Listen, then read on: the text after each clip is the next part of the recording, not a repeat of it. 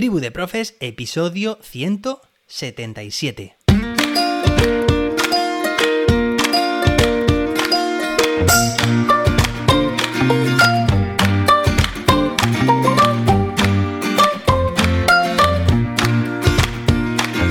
Hoy es martes, día 20 de septiembre de 2022. Hoy se celebra el Día Mundial de la Libertad de Expresión de Pensamiento también el Día Mundial de la Paella. Mmm, rico, rico. Bueno, hoy tenemos un episodio muy interesante porque vamos a responder la pregunta de un querido oyente relacionada con la forma de introducir los contenidos, bueno, ahora con Alombloe, serán los saberes básicos dentro de un ABP. Episodio, bueno, una pregunta muy relevante.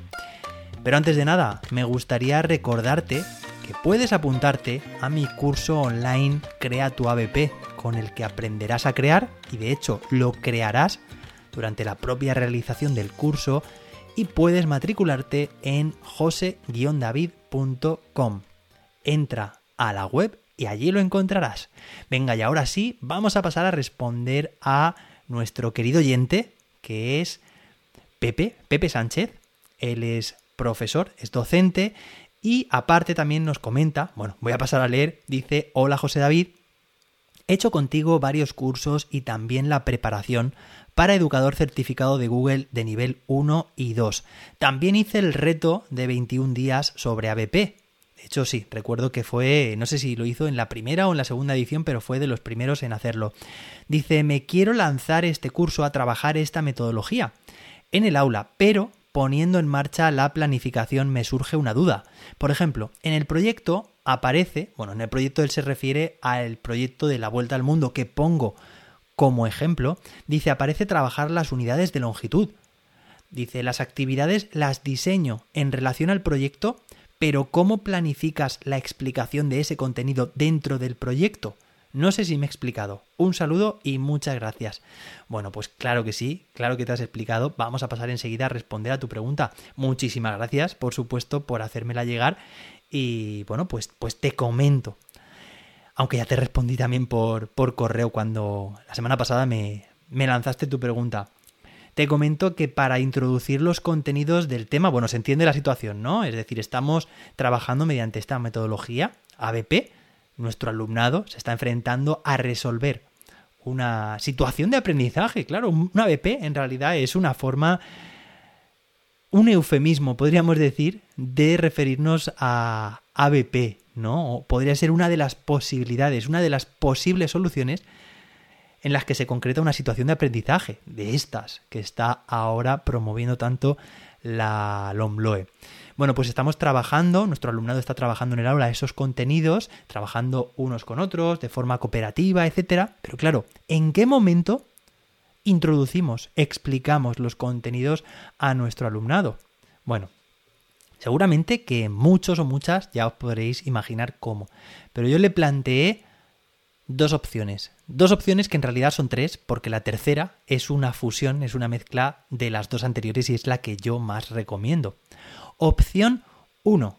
Dedicar unos minutos de la sesión, normalmente al inicio de la sesión, pero no tiene por qué ser en ese momento, ¿a qué? A explicar esos contenidos. Vamos a aterrizar, ¿vale? Como estaba comentando, unidades de longitud. Bueno, pues explicar en la sesión, oye, que en una BP cabe la instrucción directa. Es decir, que el docente, que la docente esté en la pizarra o utilizando cualquier material, sea manipulativo o sea una pizarra digital o el proyector o saliendo al patio y haciendo la explicación allí, pero en definitiva esa parte de instrucción directa sigue siendo viable, por supuesto, es que es efectiva.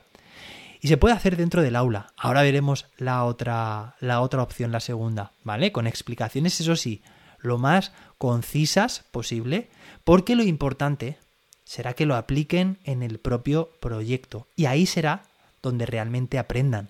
Es decir, nosotros normalmente, los docentes, tendemos a que nuestras explicaciones, queremos que se entienda todo a la perfección, eso no está mal, evidentemente, pero claro, para que todo el alumnado, con las diferencias que hay de ritmos, de aprendizaje, de nivel de comprensión, nivel de abstracción también de muchos conceptos, como puede ser también este de las unidades de longitud. Pues al final nuestras explicaciones se pueden alargar eternamente. Y al final teníamos previsto... Uy, se está oyendo por aquí los bomberos. No sé si lo oiréis, seguramente no. Bueno, nuestras explicaciones se pueden alargar peligrosamente mucho más del tiempo que teníamos previsto para ello, en detrimento del trabajo en equipo, el trabajo cooperativo, que es lo verdaderamente importante. Entonces tenemos que intentar aquí hacer o pensar que aunque queden dudas, porque es normal, cuando acabe nuestra explicación, porque debe ser muy, muy concisa, pensar que lo verdaderamente importante y cuando van a salir esas dudas y se van a aprender o se va a entender realmente va a ser a posteriori, cuando el alumnado esté trabajando en equipo y surgirá una duda y seguramente se expondrá en el grupo, se intentarán responder unos a otros, probablemente la resuelvan, si no, hay más grupos, estamos nosotros, es decir, teniendo eso en cuenta, perfecto, porque así dejamos la mayor parte de la sesión para el trabajo del propio alumnado. Recordad, metodologías activas que se aprenden mucho más y mucho mejor, de forma mucho más motivadora, cuando se está trabajando, cuando uno mismo está trabajando, en este caso, el alumno o la alumna. Opción 1, como hemos dicho entonces, es dedicar unos minutos a la explicación con estos matices que hemos hecho de los contenidos. Opción 2, enviar un vídeo para casa con la explicación del contenido.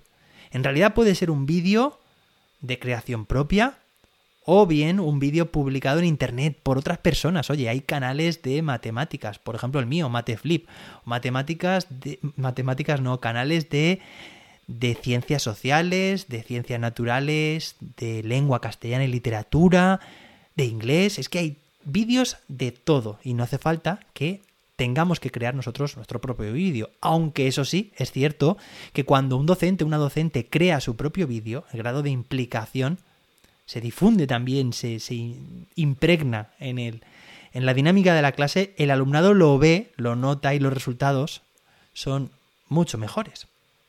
Pues bien, es lo que llamamos el modelo Flip Classroom y puede o no ser un vídeo. También podríamos en, en realidad enviar esos contenidos a través de una web y esos contenidos están escritos en esa web o están explicados mediante una infografía o un audio a través de un podcast, por ejemplo, como podría ser este.